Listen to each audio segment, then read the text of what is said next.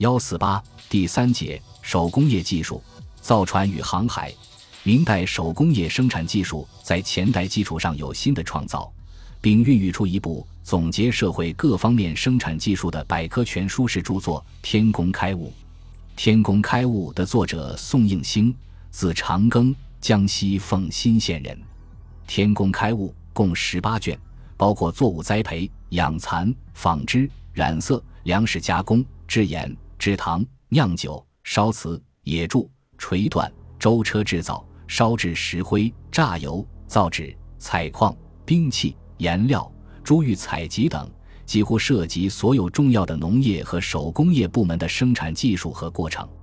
该书在十七世纪末传入日本，后来又传入欧洲，在世界科技发展史上产生了重要影响。